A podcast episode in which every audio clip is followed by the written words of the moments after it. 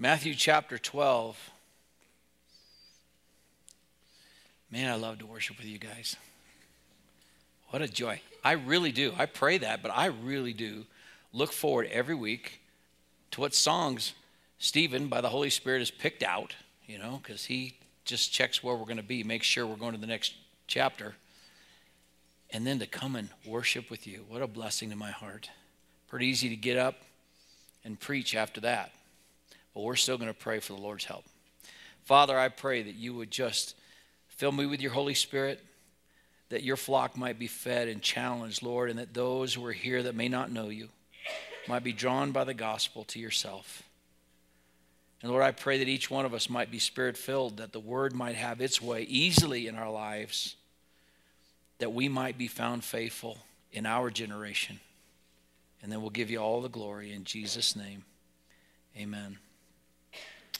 Matthew chapter 12. In chapter 11, we saw the rejection of the king's message. And here in chapter 12, we see the rejection of the works of the king. But I've entitled this message, The Mission of the King. I had a couple things down there I was going to go because Jesus has his heart laser focused on being faithful. The key passage is in uh, chapter 12, verse 19 through 21. He will not quarrel nor cry out, nor will anyone hear his voice in the streets. A battered reed he will not break off, a smoldering wick he will not uh, put out, until he leads justice to victory, and in his name the Gentiles will hope. I don't know about you. But I get distracted by the death of our nation. Our nation is dying right now. Yes, we've got a great economy, we've got a good military, but our nation is dying. And it's not global warming, it's sin that's killing us. And our leadership, like the leadership of Israel, has turned their back on God. And we are a unique nation. Our first president, George Washington, when he was inaugurated, following the inauguration, went down to a little Episcopal church, and them himself and all leaders of government dedicated our nation to God, invoking the blessings of God on our nation, but also the warning that if this nation should turn its back on its creator, that God would bring the curses on us. I don't know of any other nation besides the nation of Israel that that's true of. And the Bible says the wicked will be turned into hell and all the nations that forget God. And so when you're seeing the news and you hear these wicked decisions that are being made, it's easy to be discouraged. But this passage is so important because when surrounded by hate and wickedness, in spite of all that Jesus was doing, he kept his focus. He kept his focus. See, God has not required us to do anything but be faithful. That's what his requirement is required in men and stewards that a man be found faithful with your spiritual gift in your time, in your place, what God has put in your hand, to be able to hear from Jesus one day, well done, faithful servant. That is the goal. In spite of everything that's going on, because in spite of this wickedness and the darkness, there is still great opportunity for a huge and amazing harvest. But our job is to not be discouraged, but keep our eyes on the Master. So he begins here in verse 1. At that time, Jesus went through the grain fields on the Sabbath day, and his disciples became hungry and began to pick the heads of grain and eat. Now, that was lawful the law said that if you're traveling and you're going through an Israelite's field, that if it's grapes or whatever's growing, if it's wheat, you can take and eat what you have. You just don't get to take a Tupperware with you. You don't get to fill anything up. You just eat what you eat and you keep going. That was lawful. It's the provision that God had made for his people. And it was just one more recognition that everything belonged to God the land, the harvest, the people, everything belonged to God. And so they're walking through and they're hungry. And so they simply just begin to take the grain. I don't know if you're around Laramie, if you know how you do this, but because we just grow kids and cattle here. But in places where they actually grow things, one time we were taking a trip to uh, Illinois to visit grandparents and aunts and uncles, and Sam was just a little guy, probably four, three or four, and he woke up in Iowa. We drove all night. We like to do that because kids sleep at night, so we take off at night. And he woke up in Iowa and he said, Mom, would you look at that huge garden? He'd never recognized the huge cornfields they have in, in the Midwest. You just take that grain and you just rub the husk off and you got something to eat. Now, listen, for big, strong, hungry men, that'd be a tough way to eat, but they were getting something. And it's amazing to me that wherever they are, they're out in the middle of nowhere, a Pharisee pops up. Where'd he come from? They were just dogging Jesus. They hated him so much, they followed him everywhere, just looking for anything they could find wrong because of their rebellious attitude.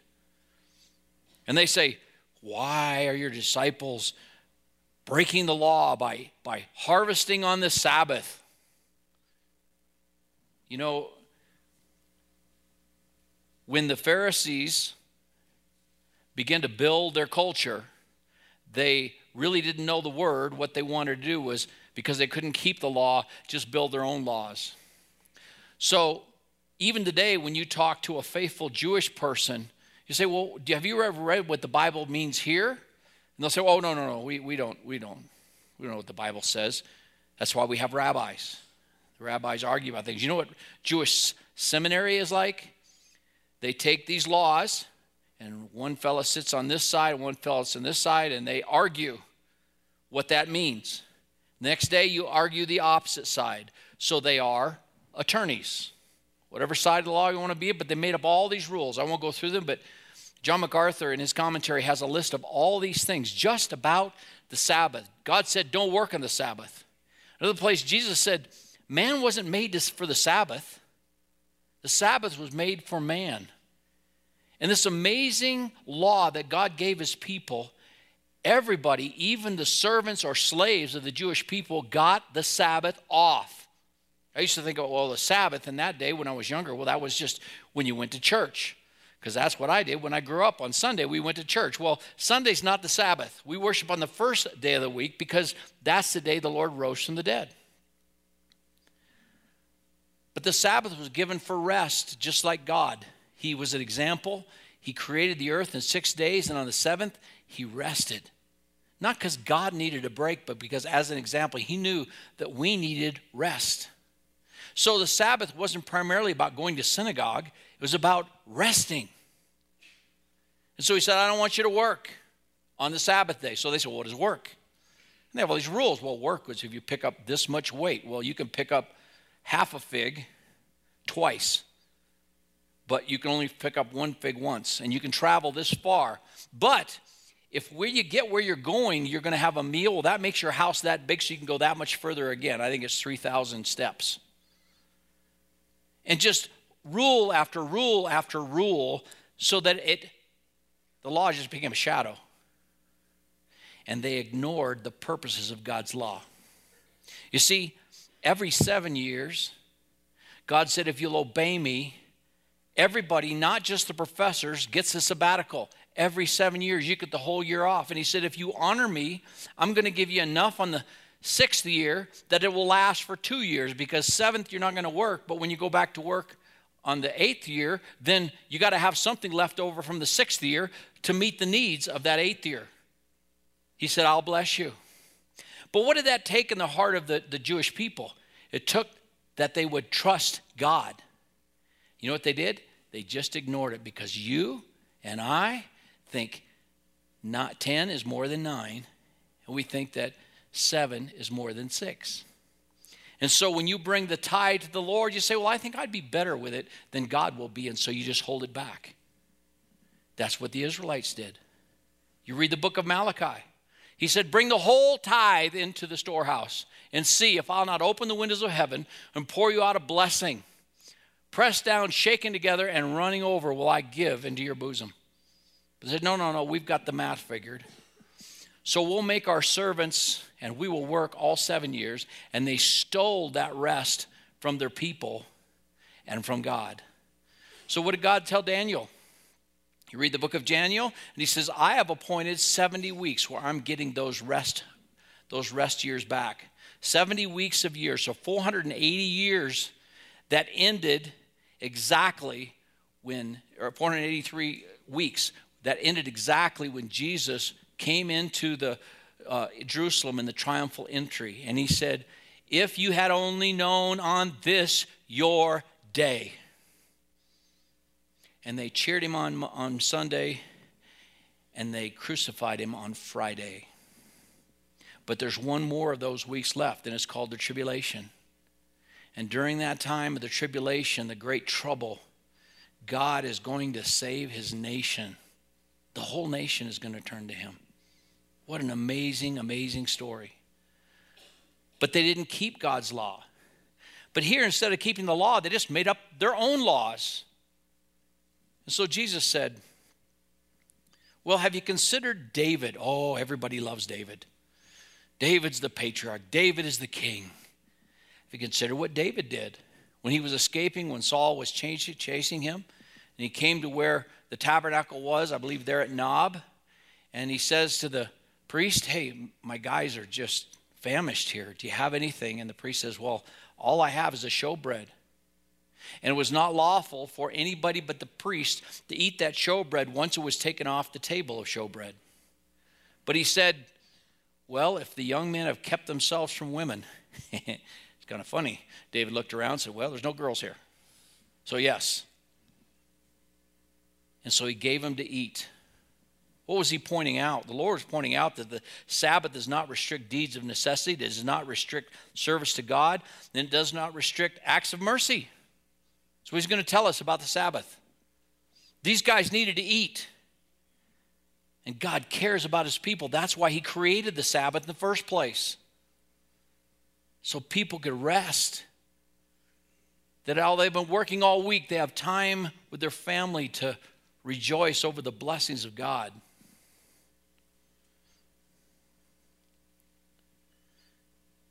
Verse 6 But I say to you that something greater than the temple is here. Who's he talking about? Himself. I make the rules, I'm the one that established the law. And he says, Your attitude is wrong. But if you had known what this means, I desire compassion and not sacrifice, you would not have condemned the innocent. Oh, listen, that I hit home with us believers. We see lost people and we say, Oh, they're so terrible. Look, they're living in sin. Yeah, they're lost. They're hooked on drugs. Yeah, they're lost. They're greedy and hateful. Yes, they are lost. And Jesus looked down in your awful and my awful sinful condition, and He loved me anyway. He loved you anyway. Oh, this is so convicting. It's so easy to judge, and you don't have to say anything to anybody. You just see people going down the road, and you go, oh,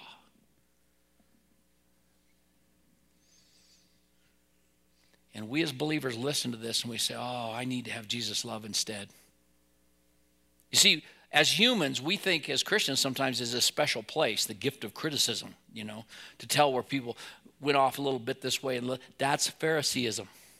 That's not love. Does that mean we walk around with blinders and we don't see anything wrong? No, we see sin. But if we're motivated by compassion and not judgment, we can still love that sinner like Jesus does. Doesn't mean we ignore his sin, that's what's killing them. But we love them. And then Jesus says in the next verse, verse 8, the Son of Man is Lord of the Sabbath.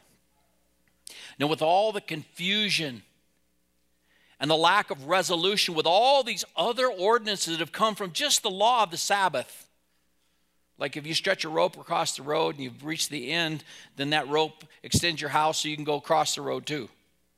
Silliness, how much you can lift, how far you can go. You know, they cover all the mirrors. Dr. Bookman's always telling us the Jewish family covers the mirrors in their home in case the lady of the house might have a gray hair and she plucks it out, which would be harvesting on the Sabbath. You say, well, that's, that's kind of ridiculous. That's how far it gone. And Jesus pointed out the error in Matthew chapter 5 20, and he says, Except your righteousness exceed the righteousness of the scribes and Pharisees, you will not see the kingdom of God. What does that mean? He's pointing to himself. And what we sang, I need you every hour. The verse that Steve put up before we sang that song, He's our wisdom, our righteousness. He's, he's everything to us. He is our life, not the works of the law. John MacArthur said this Legalism is the implacable enemy of grace. Even the Mosaic Law, demanding as it was, was a reflection of God's grace because it was a means of guiding men towards Jesus Christ. It's about grace. Jesus goes on and he departed from there and he goes into the synagogue. He enters right into the snake pit. See, Jesus is not intimidated. And the amazing thing as you look at this passage about Jesus, as much hate and destruction as they pointed at him, he still loved them. So even when he confronts them, he says, Hey, you generation of vipers, he's still loving them because he's trying to get them to wake up. He goes right to the snake pit, and they're waiting for him. I don't know if they went and found this fellow or they knew he came regular to synagogue, but they asked Jesus a question because they want to trap him. And they said, Well, is it lawful to heal on the Sabbath? Because they know what he's going to do. They're trying to build a case against him. And Jesus just replies with the law. Well, if you have a sheep that falls in a ditch or a pit, the law says it's lawful to pull that animal out. Now, listen, do you think sheep are more than men?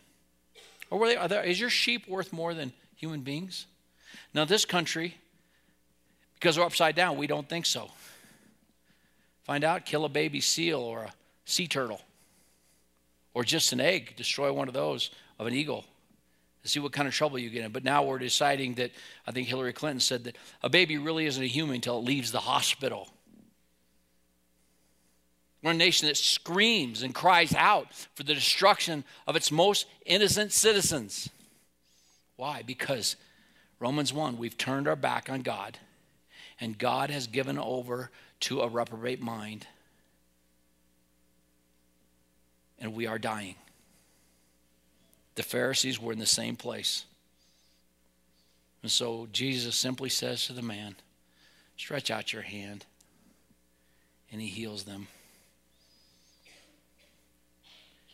Verse 14 But the Pharisees went out and conspired against him as how they might destroy him. Not about the rules, it's about a relationship. And these guys prove they have no relationship with God, or they'd recognize who Jesus was. They would have seen that miracle and said, Wow, I think we missed something here.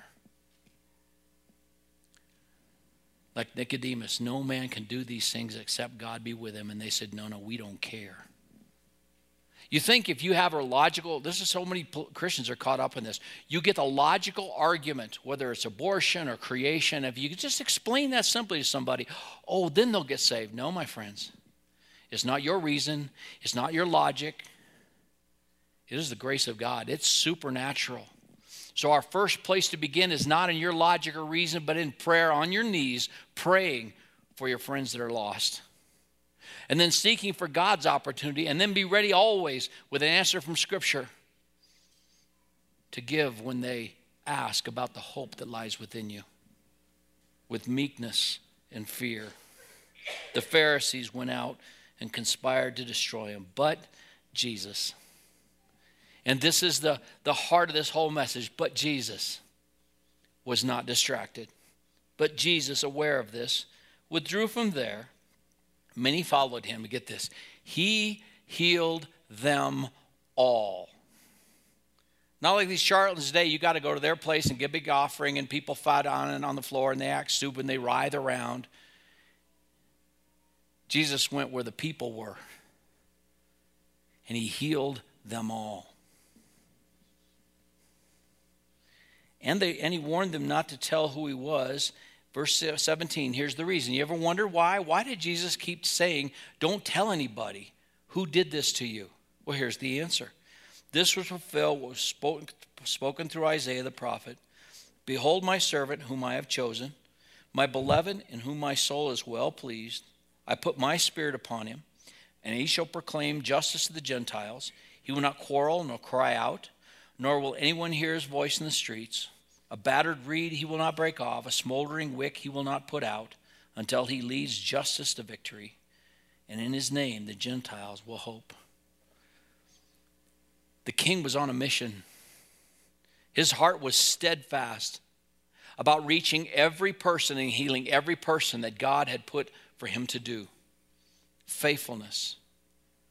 You know what a bruised reed is, haven't you? You've been walking around and there's a bruised reed just kind of hanging over. He's like, break that baby off like that. Or you blow the candle out in your house and it's just kind of smoking and you go, Tss. Jesus was not distracted by the crowds. He was not distracted by those that planned to kill him, but he was focused on all those he had to minister to so he might finish his course. And he comes to John 17, the high priestly prayer, and he says, I have glorified your name, Father. Now glorify me with the glory I had before when I was with you.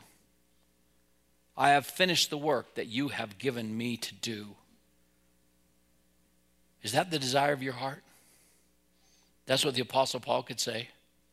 And he had extra time to say it in. I've run my race. I have finished my course. I have fought a good fight. Henceforth is laid up for me a crown of righteousness, which the Lord Himself will give to me on that day. Jesus finished. Oh, we have all the things that we're filled up with our career, the stuff we like to do, our sports, the thing that brings us fulfillment, our distractions. But will the Lord say, Well done, because you finished in your time, in your place, what the Lord put in your hand to do? Verse 22. Then a demon possessed man who was blind and mute was brought to Jesus, and he healed him. So the mute man both spoke and saw, and the crowds were amazed. The Greek word is existano, and it's not just, oh, wow, did you see that? It was like mind blown. Now, I don't know if this guy had just been there all the time, because Jesus had done other things that you and I are like, well, you didn't see that? But this crowd, where he was at, were astonished.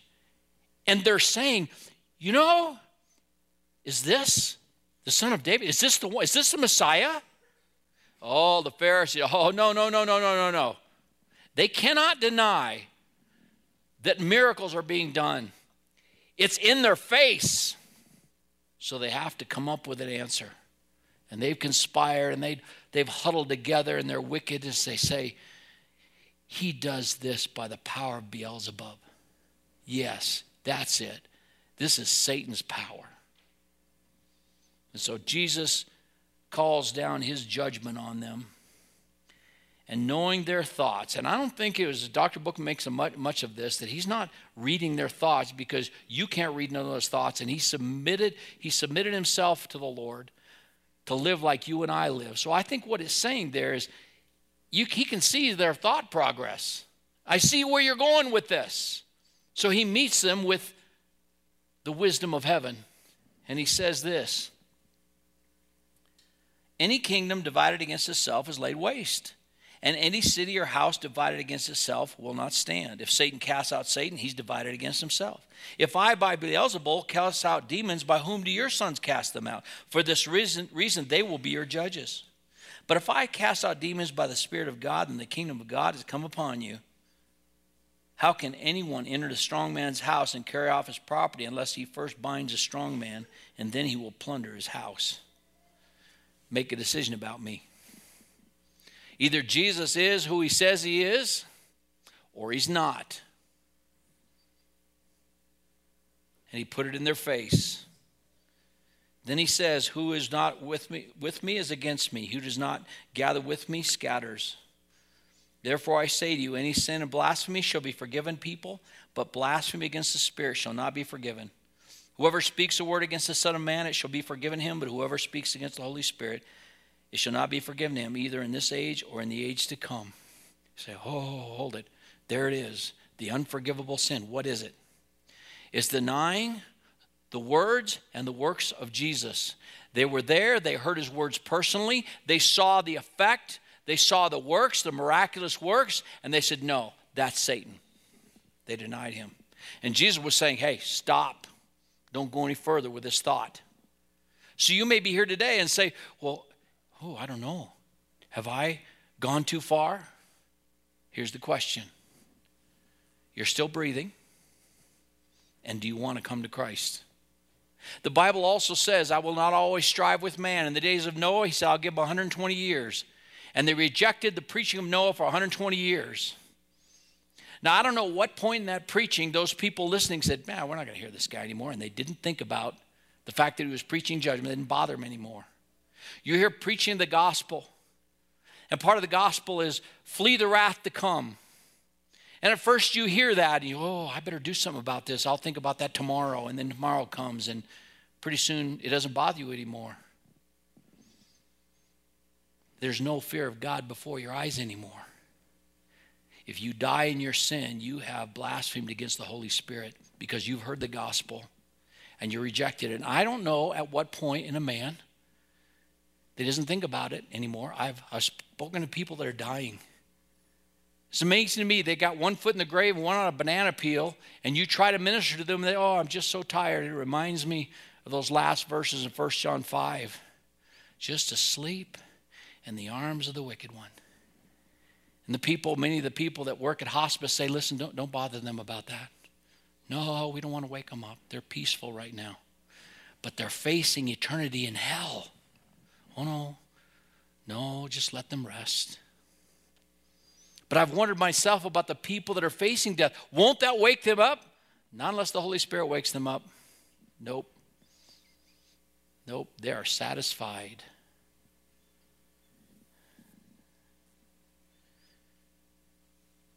Jesus says in verse 33 either make the tree good with its fruit good or make the tree bad and its fruit bad. The tree is known by its fruit. Jesus is going about doing these wonderful works. That can't be from Satan because that's not his nature. Jesus said about Satan, he's a liar and a murderer.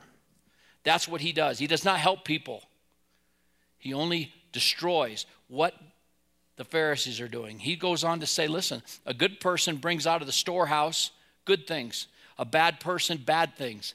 Out of the abundance of the heart, the mouth speaks. So, this wickedness they're speaking comes from their heart. They're wicked. And you and I, brethren, ought to be convicted.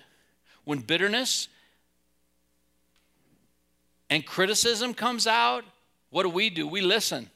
We say, Oh, Lord, that doesn't need to be a part of my life. When we get squeezed, what comes out? Bitterness and anger? or love. Some of you may be struggling with this, and maybe it's because you have nothing there that can get squeezed that is grace to come out. So I give you permission to doubt your salvation. Make sure, as Peter said, your election in Christ. Because if the goodness of God is not what's growing in your life, desire for more of Him. Peter says, go back and make sure. Are you just become nearsighted? Are you still blind and lost in your sin? Only you and God know that. But he says to these Pharisees, verse 30, 37 By your words you'll be justified, and by your words you'll be condemned. Then some of the scribes and Pharisees say, Teacher, show us a sign? A sign? The crowds were there everywhere he went. He said, Just don't tell anybody so I can still get in the city, so I can go places and minister to all the people I need to minister to, to preach to all the people I need to preach. And they want a sign. And he says, No sign's going to be given you except for Jonah and the great fish and how he was buried in the fish for three days and then he was spit out on the land. And one day, the men of Nineveh will rise up against this nation because they repented at the preaching of Jonah. And Jonah was the worst missionary ever. Remember the story? He was a terrible missionary. And he was so successful, but he was awful. He goes through the city. Repent, judgment's coming. repent. I hate these people. Repent. God's going to judge Nineveh. Better repent. hate these people. Then he goes up on the hill because he doesn't want them to repent and waits for the fire to fall so he can rejoice that all the Ninevites have died. And God sees his heart, this wicked prophet, and he sends up a little tree. He gives him shade. No, Jonah liked that shade so much. And then God sent a worm to eat destroy the tree. And oh, Jonah was so grieved. And God says, You're more grieved over a stupid plan than you are of all the cattle and the children and the people that would die if I bring my judgment. They had a terrible preacher, and you had Jesus. He said, The queen of the south will rise up with generation that the judgment will condemn it because she came from the ends of the earth, earth to hear the wisdom of Solomon, and a greater than Solomon is here. And you missed him. Then he says in verse 43 from 45 about the unclean spirit. Unclean spirit goes out of a man and he goes here and there. And then he comes back and the man's life's all cleaned up. Jesus has been there in the land of Israel. He's healing every disease and he's preaching the love of God and the gospel of the kingdom. And they reject him. And just like that man who then the demon goes and gets more of his friends, that man's going to be seven times worse. That Israel's going to be seven times worse than it was because they had the blessing of God. They had the Messiah and they rejected him.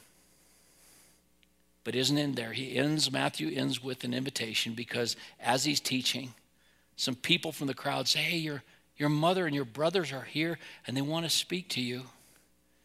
And Jesus says, Who are my mother and my brethren? And he reaches out his hands to the disciple. He said, The ones that do the will of God, those are my mother, those are my brethren. You see, Following Jesus isn't saying a prayer when you're little and living your life, and then Jesus has to give you fire insurance when you die. That's never in the Bible. Jesus said, If you would come after me, deny yourself. Why? Because you're bankrupt spiritually on your own. I don't care if you grew up in Sunday school, there's not enough righteousness to save you. Deny yourself, take up your cross, and follow me. Paul said, he came in, in Romans chapter 1 5 to bring the gospel. The gospel.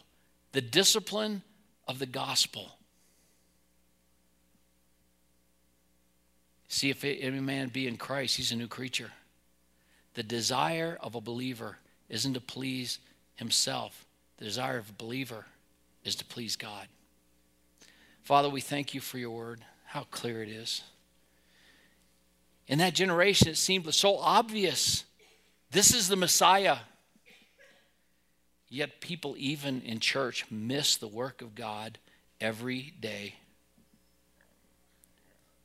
Lord, maybe there's somebody here today that has not trusted you. They have not surrendered their life to you. And they've heard the gospel, Lord, today. Lord, draw them to yourself. And Lord, lift our heads as your children that we might be like our Savior not distracted by what's going on in the world and the darkness and the hate and the destruction. But Lord, we would be faithful. Lord, that we would see a harvest. And then we'll give you all the praise. In Jesus' name, amen. Let's stand and sing together.